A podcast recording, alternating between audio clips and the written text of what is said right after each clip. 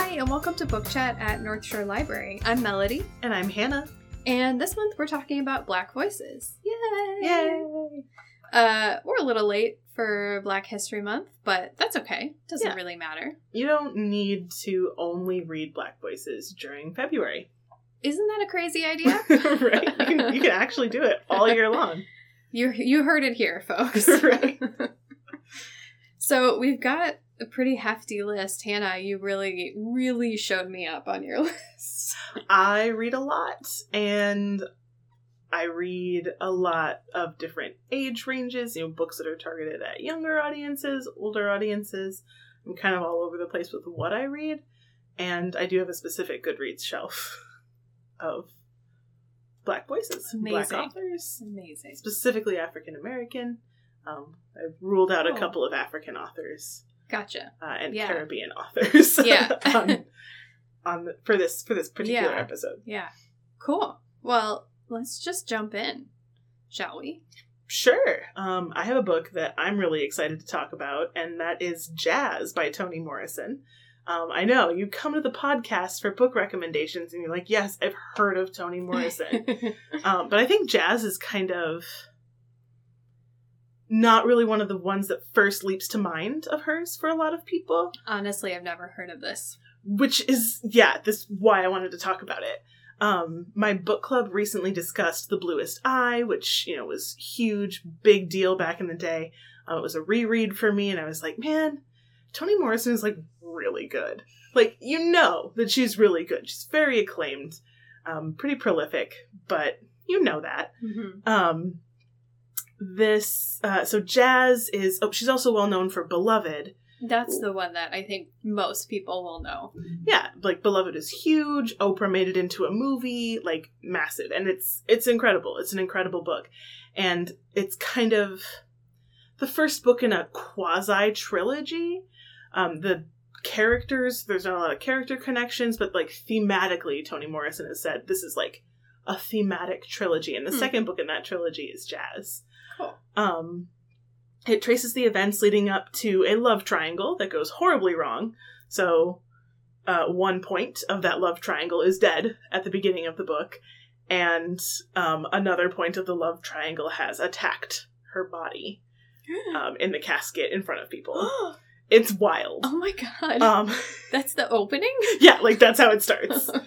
Um, wow. Okay. but it uh like the the opening paragraph contains that information in the most just incisive and artistic first paragraph I think I've ever Hmm. read in a book and I read a lot of books. and just I, I revisited there was a viral tweet recently that was like this is incredible and i'm like yeah it really is incredible Hmm. um, and i'm a big audiobook listener um, and toni morrison reads a lot of her own audiobooks which i love she has an incredible voice and it's really cool to hear the author's voice literally in her own voice yeah. um, and especially something like jazz, which is very jazzy in its prose, just the rhythms of things. It's just really is a pleasure. The cadence makes it very musical and very lyrical. Um, so even though it's kind of a, well, it's a sad story, um, do- doesn't go great for a lot of people Yeah. um, it's still really an enjoyable listening experience. So, Hmm. um, after this book was released, um, Toni Morrison did become the first Black woman of any nationality to win the Nobel Prize for Literature. Wow. Which, yeah, wild. Like, I forget exactly when, but I want to say like 1996. Very recently, Wow. Yeah. I was expecting earlier. Wow. right? Crazy. So yeah, she Hmm. just is. She's a tour de force, and I think you know we, we do hear a lot about her, kind of her hits. Yeah. beloved. Yeah. bluest eye. Mhm. Um, but jazz, I think, is a really special experience, and you don't have to have read Beloved for it to make sense. You can just jump in with this one. Um, and let me know what you think because I'm always looking for people to discuss Toni Morrison with. it's I think it takes a special author to make a story about really sad content enjoyable yeah, and, and not to mention beautiful. right. Because Yeah. Beloved is deeply messed up. the bluest eye deeply messed up Yeah. a lot of characters who are really struggling with some rough stuff. Mhm. And it's still just the way that she writes is like mind blown. Yeah. So good. Huh. Um, is there any singing in it? not uh not like a lot. um, but there are songs that characters sing Do, you, do And- are they sung in the audiobook? Yeah. Cool. and you know there there'll be there'll be at church and there'll be a hymn and Nice. she'll it just she's such a great immersive audiobook reader she's really really wonderful It's very cool. so definitely check out jazz Great. in the format of your choice Nice. thanks Great start. i try i do have another throwback if you're interested in hearing about it yeah. Um, so another one that I had been told to read for a really long time is Parable of the Sower by Octavia E. Butler. And this also dropped in the 90s. I was, you know, too young for it when it came out. uh, but I'm a big sci-fi buff and I had always been told like, oh, if you want to read more diverse voices in sci-fi, you have to read Octavia E. Butler Hmm. and specifically Parable of the Sower and its sequel, Parable of the Talents, um, got recommended to me a lot. Hmm. And I finally got to them last year, the year before, after, you know, they've been on the TBR list for a while, like, I'll get to that someday, and Yeah. someday became today. yeah. Um, you know, when my hold came in on Libby, like, okay, now I have it. yeah. Um, but I don't think it's a sci-fi book. So if you're if you've been avoiding Octavia E. Butler and Parable of the Sower because you have heard that it's sci-fi and it's billed as sci-fi, and you've gone on Wikipedia and Goodreads and it said this is a sci-fi book, it really I don't think is. I just don't think that dystopian was really a genre as much in the early Oh, 90s. Interesting. Okay. Um, so it's post-apocalyptic. It's very much dystopian. Um, it's set in California in the very near future. Um, I think she, the main character Lauren, turns 18 in the year 2027. Okay. So like, Yeah. coming right up. Yeah. Just a few years. Right, like it's it's Yeah. getting there. Yeah. Um, Lauren's the daughter of a Baptist pastor. She lives with several other families in this like gated community, and there's a wall around it because the world outside is very chaotic, very Mhm. dangerous, sometimes on fire. Um, Well, California.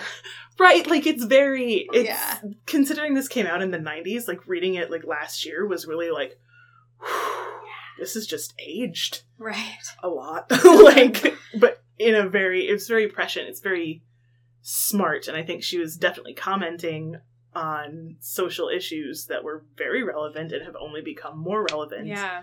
in the subsequent 20 years so these families live in this little commune this little gated community and they work together to make sure everybody is clothed and fed and safe Hmm. they have a community garden they have fruit trees um, but they also share responsibility for maintaining and patrolling the wall around their little compound. Um, there, there are some familiar dystopian elements to it. Uh, there's a teenage girl protagonist. She's got special abilities. Lauren um, experiences other people's pain as though it is her own. Oh gosh. Yeah, Ugh. and in a in a dystopia, like a violent dystopia, That's terrible. right? Like it's a very debilitating. Like she can't defend herself from a potential attacker because she would feel their pain. Oh my gosh. Um, so she's in this very unique um, situation. Uh, Hmm. But you know, it's like okay, we've got a she's got a protagonist in her late teens. She's got special abilities. hmm There's you know a scary society. There's a drug that makes people who take it obsessed with starting fires. Like all these elements, which are very like dystopia, but not really sci-fi. So I think where Hmm. people start calling it sci-fi is Lauren looks at the world around her. She looks at her father's religious teachings and is like, mm, "This really isn't for me. Like I don't think that the God of my father is reflected in the world that I'm experiencing." So she starts to think about God in her own way Hmm. and arrives, distills her line of thought down to God is change. Change is the one constant in her world. Hmm. It's the one thing that is driving, it's the driving force behind everything that's happening to her. And she has this notion that the ultimate purpose of mankind is to leave Earth and settle other planets. it's an idea Wow. in the book. it makes more sense and it's beautifully, beautifully written. She writes actual verses like a, Like- a scripture. oh, interesting. but it's you know these poems throughout the book that Huh. are just beautiful um so it's like yeah the sci-fi part is like off on the horizon yeah. or someday i would like to get into a spaceship Yeah. but i don't think wanting to leave earth makes it sci-fi um interesting. i would love to have a conversation about that with other sci-fi nerds who are like Yeah. no it's sci-fi and here's why like bring it on i want to talk about it yeah. Very interesting. and it's yeah she you know things things go awry obviously their little little commune bubble does not last And- No. Communes always work. right this little oh we'll just isolate ourselves from the Yeah. That, scary parts of that- society that always works all the time. It's never never gone poorly for It's anyone never a problem. especially in like a dystopian trilogy Yeah. Um, and this was book one of a planned trilogy, but Butler actually died before completing the third book. So maybe that third one Oh would have been like, and we're leaving the Earth, and So we're settling other planets. There's never been a third book even written. no, Has there been? Have they discovered an outline of book three? not that I have found, and I, you know, I'm pretty dialed in Oh to to book world, and like, you know, Ugh. I'm gonna have all of, I'm gonna read through Tolkien's papers, and I'm gonna read all of Robert Jordan's letters and stuff. Yeah. So I feel like it would have come across Right. my my feeds, my Mhm. various feeds, one Mhm. way or another. That's crazy. But it's pretty wild, and it gets the second book is really really interesting. I don't think you need, you definitely need to read Parable of the of the Sower before you read Parable of the Talents. Mhm. Um, but the it's it's just really fun and a fresh like. She was really pushing the envelope, I think, for what mainstream publishing thought black authors could do, Yeah. especially at the time yeah. like because it's not just literary fiction it is this like dystopian Yeah. very specific kind of thing so a black voice in a little bit different area then hmm so I, I i like to acknowledge the roots Yeah. like where so there are some authors that i'll talk about later on that i think definitely draw inspiration from her Very cool. Um, do you have you come up with a theory of what you think book three would have been named? not personally because i don't know my parables as well as i probably should like I'm sure she had one in mind, but because you know it's yeah, very I'm much on trying a to theme. yeah remember my knowledge because there's def- there's the sower with the seed, the talents, which I'm trying to remember what the messages of those two parables are and if they're similar and what would Mhm. be another similar message. Parable of the sower is you know if you plant a seed, then it, you can reap the rewards basically. Um, Parable of the talents is You're given talents and it's your you decide what you do with them. well talents um in the Bible are Yeah. uh, are currency. Yeah. So it was there's like a master who gives all his different servants talents and one of them invests one of them is like well i don't want to lose it so i buried it yeah um which i relate to that person. Right.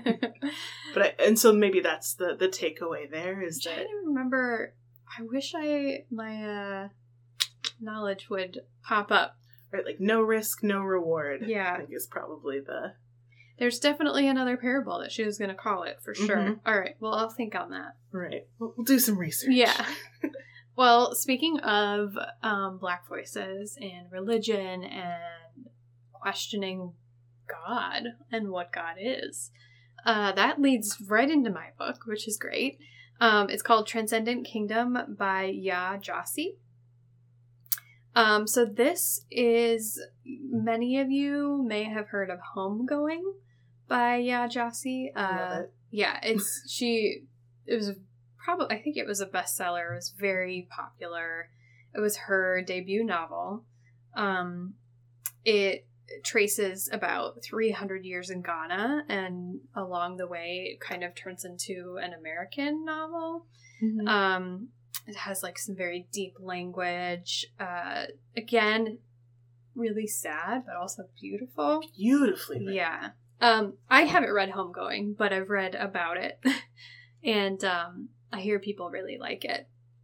So this is her second book.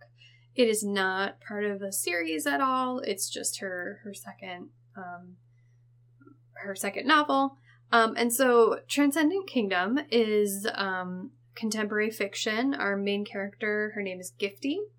She's a fifth year candidate in neuroscience at Stanford School of Medicine.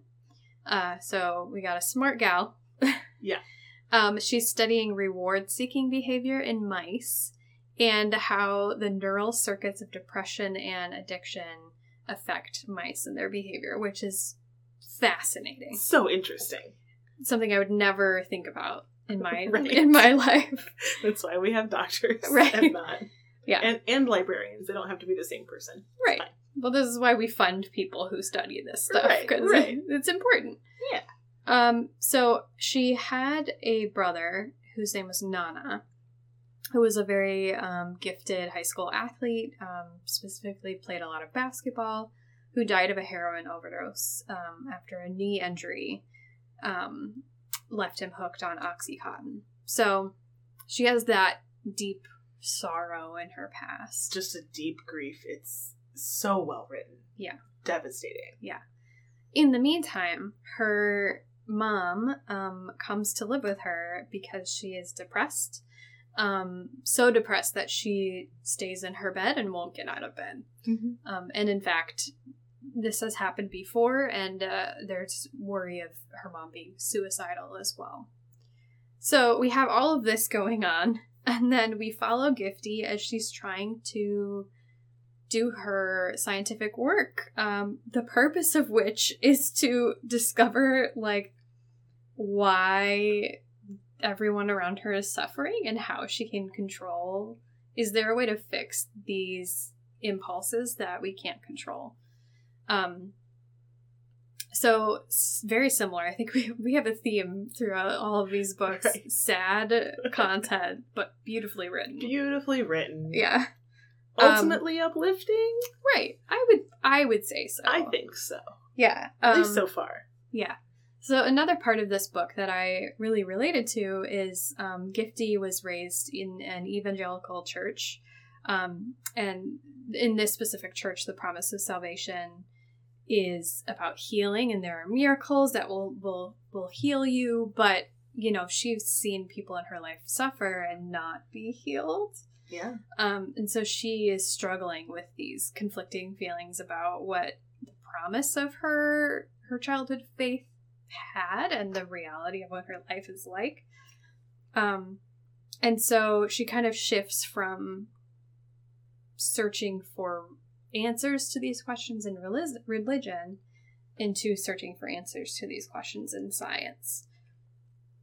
And before you get scared off, this this book is not an argument of one over the other.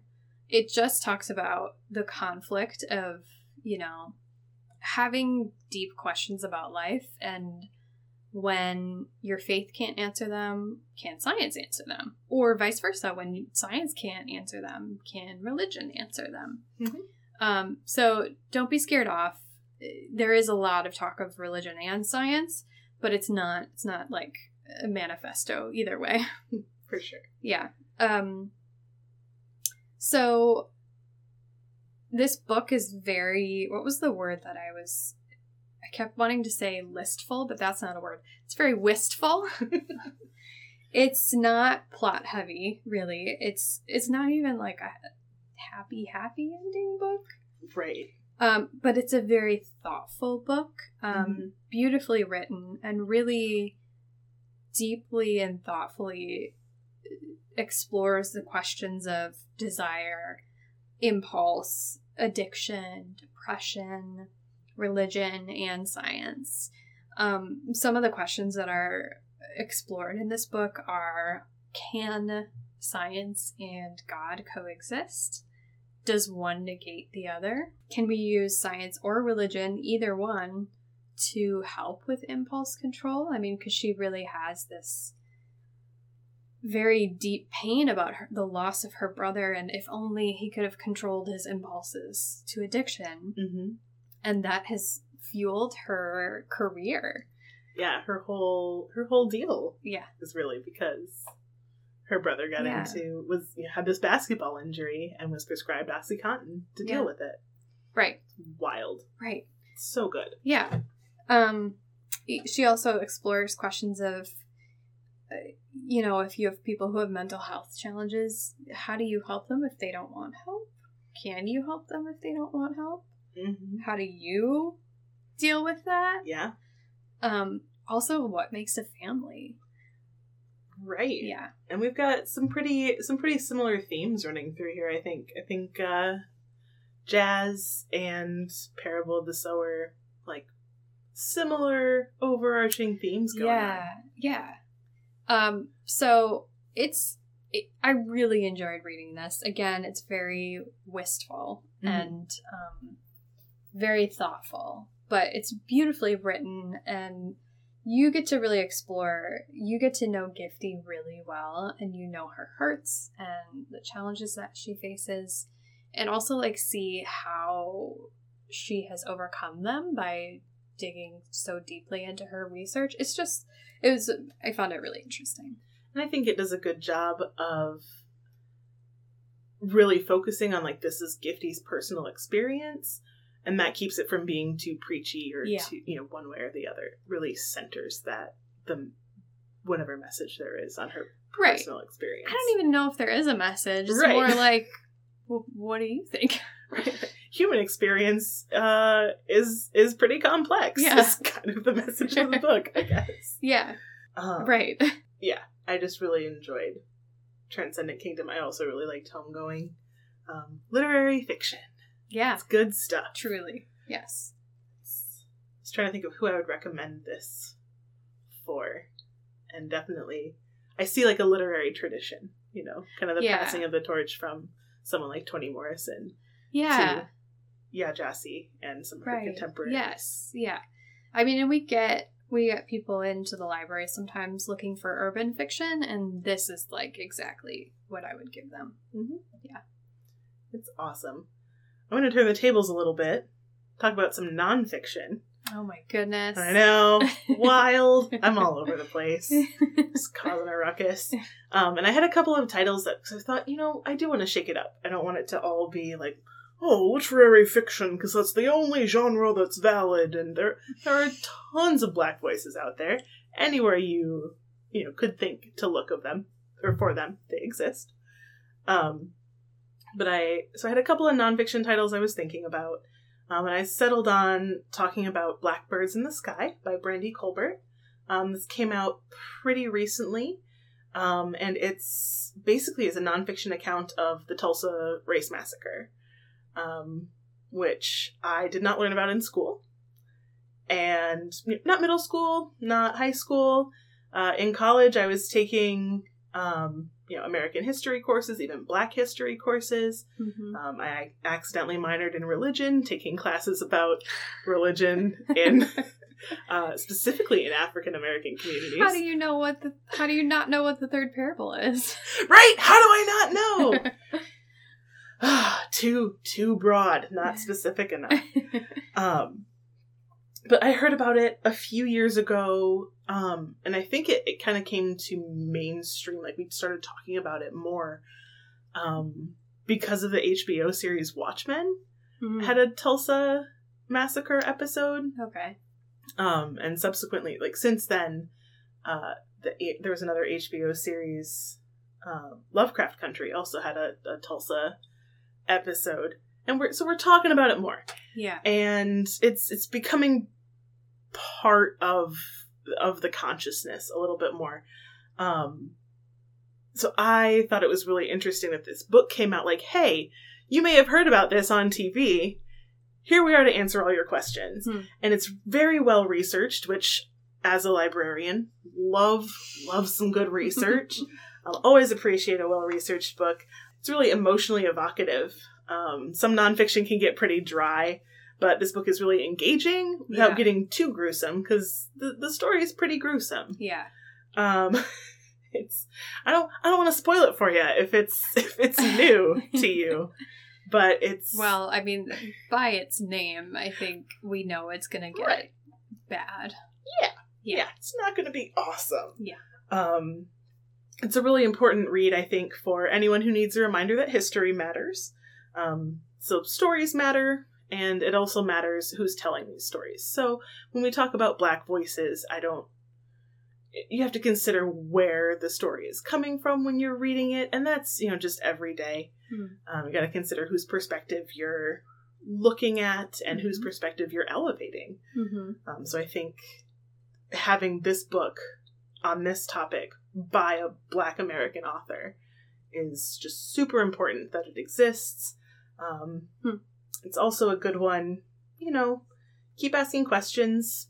This is something that a subsection of the American population definitely knew happened and definitely talked about, and other parts of the Yeah. population not so much Yeah. why didn't that story get told? Why didn't we talk about it very much? Why didn't I learn about it in high school? Yeah. Mm-hmm. Why not? Um, so it's a good book for uh, you know provoking some thoughts and asking some questions, and uh, definitely encourages folks to uh, never stop seeking the truth or sharing it. I feel. Um, it's also it's geared toward a young adult audience, but it's a really good overview. so I read a lot of YA. It's fine. It's a great intro to the topic for older folks as well who are just hearing about it for the first time. Hmm. Yeah. On you- HBO or whatever. Right. Do you think that because it's geared towards young adults, um, that makes the reading a little bit easier? yeah, Okay. for sure. The gory details are out there if you want to find them. Nice. Okay. Um, Not nice. right. But yeah. It's like, well, okay, this is. I just need to know what happened. yeah. I don't need to get, and it's it's cool too because it traces out the repercussions of Tulsa and Hmm. how it's influenced subsequent American history and how it's still influencing things today. It's really really cool. Hmm. Um, and one of the other books that I was thinking about talking about is called Revolution in Our Time um, by Kekla Magoon, which is similarly very well researched and well written. Uh, but it's a, an account of the rise and fall of the Black Panther Party, which again, kind of a big deal. But I didn't really learn about it Yeah. in school, and it's just a nice like intro to the topic. Um, both these books do a great job of you know, connecting the dots between the past and the present, and making us feel connected as readers with Mhm. history, since it's it's going on right Yeah. now. Yeah. Truly. Like, actions have consequences, and events have fallout, and And patterns of behavior are often repeated. Yep, especially if we don't talk about Yeah. history. Right. That is that is our doom. Yeah, absolutely. So, uh, th- those are my nonfiction Black Voice recommendations. Um, but I have a whole bunch of fiction ones also, um, handily contained in one volume. So last year there was an anthology that came out, a young adult anthology called Blackout. Um, it's edited by Dhonielle Clayton, who I've read several of her YA novels. She has a series called The Belles that I really, really loved, kind of a YA dystopian fantasy thing going Mhm, on. mhm. Um, but Blackout is six short stories, all by different black young adult authors. Um, and anthologies really, they aren't for everyone. Not everyone is like, oh yeah, let me just pick up an anthology. Me, me being Right. one of the ones, I struggle with anthologies. And I, I have also had a lot of difficulty with them in the past, which is part of why I recommended this one. Because it's like, it's like a little, it's like a little sampler platter. Like, okay, we've got these Yeah. six stories, these six authors. If I, you know, I like this story and I like this voice and I like this writing style, yeah. maybe I'll pick up one of their other books. Mhm. Um, so it's a really good jumping off point. I really like that description. I'm going to use Thank it you. going forward. but it, that's yeah, it's kind of a yeah gateway yeah. to like, and you know, if you're reading the story and you're like, wow, this is not for me, then you're not committed. The story's going to be over in a second. Right. like you're fine. Yeah. Um. So all the stories take place during a sweltering summer blackout in New York City. Power grid's overloaded because everybody's running their air conditioner and all Mhm. of their fans. Mhm. So there's a blackout. Um, Hmm. but when the power grid goes down, so do the boundaries between people. Love blossoms, friendship transforms, and new possibilities take flight in various Mm. stories Mm. um, in this anthology. So Dhonielle Clayton, I've already mentioned, she has a story in the anthology. You know, The Belles is really good. I also liked Shattered Midnight, Shattered Midnight from her. Um, Tiffany D. Jackson has made some headlines recently. She, uh, her book Grown is just fantastic. Um, and I've also I, I liked Monday's Not Coming, which was the first one of hers that I read, and then Grown came out I think last year, and blew me away. Just Hmm. absolutely blew me out of the water. Um, there are also some. There's a story from uh, Nic Stone who wrote Dear Martin, which was Very popular. Yeah, very popular, very well received. Mhm. Um, he's also got uh, novels about the Marvel character Shuri, who's Black Panther's little sister. Interesting. Um, so there's a bunch of novels about her by Nic Stone. If you're uh, if you're interested, Hmm. um, uh, Angie Thomas has a short story in here, and she's you know huge. Uh, the Hate You Give, On the Yeah. Come Up, Concrete Rose. Yeah. Um, Ashley Woodfolk, who writes really really fun, really interesting, uh, and engaging romances. I think um, When You Were Everything is was her like novel that really comes to mind. She's also got a series called The Flyy Girls about a bunch of different high schoolers. Hmm. uh, if so if you're looking for urban fiction for younger folks, definitely check out Ashley Woodfolk um, and Nicola Yoon, um, who's wrote Everything Everything and The Sun is also a star. Like these are big yeah. Names. Yeah. And they're all in this one book. So if you've had any of those books on your list, you don't want to necessarily commit to the full book, Yeah. then maybe Blackout as a as an anthology would be someplace for you to start. Yeah. And maybe assemble a sampler platter while you're reading it. Yeah, and I'm like a little charcuterie board of, of black voices. yeah. Have a different snack for each story. Ooh, ooh. this is anthology and food pairings. oh my gosh, that would make a great episode. That'd be incredible. We should do we should. Okay, noted for later.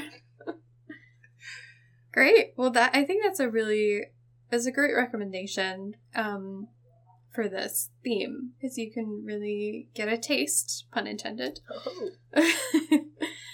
for what more you might want to read. Yeah, some just some different voices, and it doesn't have to be a huge, huge commitment if you're just looking to add some diversity to your reading palette. Yeah. Again, great job. thank you, thank you. That's why they pay me the big bucks. uh, well, I don't have any transition about food or sampler platters or anything like that. So, It probably like shouldn't based on this this book. so um, the final book that I wanted to talk about is um, one that we have talked about on this pod- podcast before. Um, it's called When No One Is Watching by Alyssa Cole. Um, that title might sound familiar uh, because our uh, previous podcast co host, Alyssa, who we miss, um, she talked about this book in our psychological suspense episode, which came out May of last year. Um, so since she talked about it, I have read it and I would also like to talk about it. um, so if you've heard, if you remember about this one, you know, please forgive me. But I think it's a really interesting book, and I don't think you'll you'll be bored by hearing about it again. so uh, Sydney Green, a black woman in her thirties, is um, living in her mother's house in Gifford Place, which is a neighborhood in Brooklyn that is going through a quote unquote revitalization. Um, there are millennials moving in, corporations are purchasing um, buildings, there are condos going up. Um, and what's really happening is the, the culture and the people who built the neighbor, neighborhood are being driven out. Sydney has been heavily pressured to sell, but she does not want to move. Um, so she decides she wants to do something to fight against this change. And she puts together a tour of the neighborhood um, that covers its African roots and um, its past, which is really disappearing as she's just living in her neighborhood. Uh, with Sydney's story, we also get to see the perspective of Theo, who's a white man who has a very secretive past. We don't really know a lot about his past. Um, and he moves into the neighborhood and strikes up an unlikely friendship with Sydney um, and ends up assisting her with her tour. Uh, the two start to research and plan, and as they do that, their neighbors start to disappear, Yeah. and some scary stuff starts to happen. Yeah, it gets really scary. It, it does get very scary. Um, and you start to learn more about Theo's history and uh, maybe what could potentially be happening underneath the surface of this gentrification of the neighborhood. Uh, so it's very thrilling. It's a very engaging story. I I felt very satisfied reading it. Mhm. Um, Sydney and Theo take turns narrating, so you get multiple narrations, which is really nice. Um, it's a little bit fantastical, but in a very fun and exciting way. Um, and it's a very twisty plot, so it'll keep you keep you guessing, keep you on your toes, Oh yeah. keep the pages turning. I'm like really smug about my ability to like call the endings of books. Mhm. Like very, very smug about it. And I did not see this one coming. yeah, But not like in a way that felt like forced. right, Like, Right. Oh, Yeah. Oh, that's where this went. right. Yeah. It was really cool. Yeah. Um, and I think Alyssa mentioned this crossover feel. It feels sort of like Get Out meets Rear, rear Window Mm-hmm. in a way. It's if you like to get out and you're looking for something similar, this is a great place to go. Um, fair warning: this is an adult book. Yeah. Things get bloody. Mm-hmm. Uh, things also get a little steamy. I do. I do indeed. Uh, Alyssa Cole wrote romance before she wrote this. Ah, that explains. Yeah. Yeah. Mhm. Mm-hmm. Mm-hmm. Yep. I can tell. Yeah. I recall that scene. Uh, I listened to the audiobook uh, and I was riding my bike through the park listening to the audiobook on my headphones and it got a little steamy. I was like, this feels uncomfortable. This feels weird. um, but yeah, so When No One Is Watching by Alyssa Cole, a little more escapist to, I think, round out our, Yeah. our recommendations this time around. Awesome. Yeah. Great.